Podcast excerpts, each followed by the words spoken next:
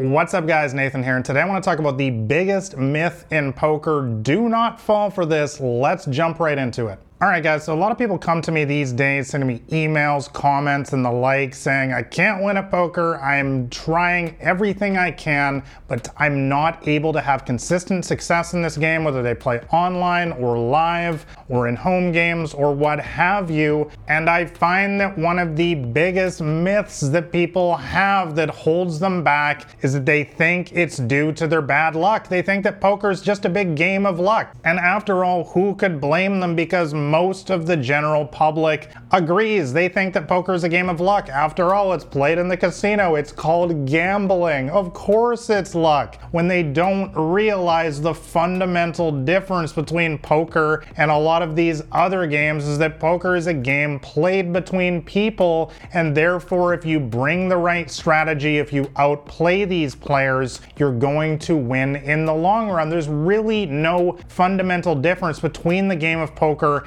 and investing, for example, which everyone is all on board with. That's not gambling after all. Nobody ever loses money investing, right? But guys, there's very little actual fundamental difference between the two. You're finding a profitable spot to get your money in, whether that's a company or a poker hand or a cryptocurrency. You're making a bet based on odds, statistics, and the research and preparation that you've put in before you make that bet.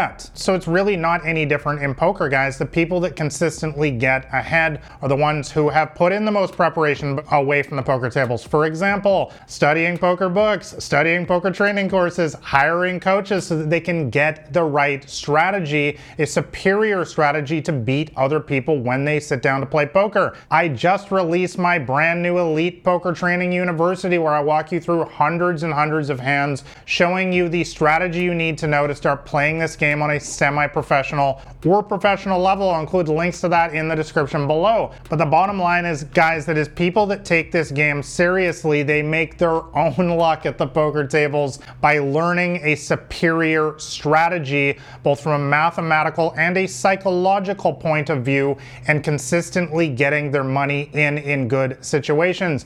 It's not luck, guys. There's a reason why you see the same faces year in and year out at the final table, at the highest stakes cash games. If poker was just a big game of luck, like the big myth is, then why do these people keep winning consistently? It's not because they're more lucky than everyone else, because eventually your luck is going to run out. Now, guys, I need to point out that there's always going to be some short-term elements of luck built within poker. That's the beautiful thing about the game. That's what keeps the recreational players and all the amateurs who do not have long-term success, it's what keeps them coming back for more, is that poker throws them a bone sometimes. They can get lucky, even if they're playing against one of the best poker players in the world. I often make the comparison to the game of chess, for example. While I consider myself to be an all-right chess player, if I were to play 10 games against Magnus Carlsen, the best chess player probably of all time, I'm not going to beat him. He's going to beat me 10 out of 10 times. It's not going to be close, and I literally have 0% chance, because there is very, very little, if any luck at all, built into that game, whereas a game like poker is completely different. A complete amateur can easily beat one of the best poker players in the world on any given day by simply hitting a lucky card. And that is also the reason why there is a lot more money in poker than there is in chess. You don't see $1 million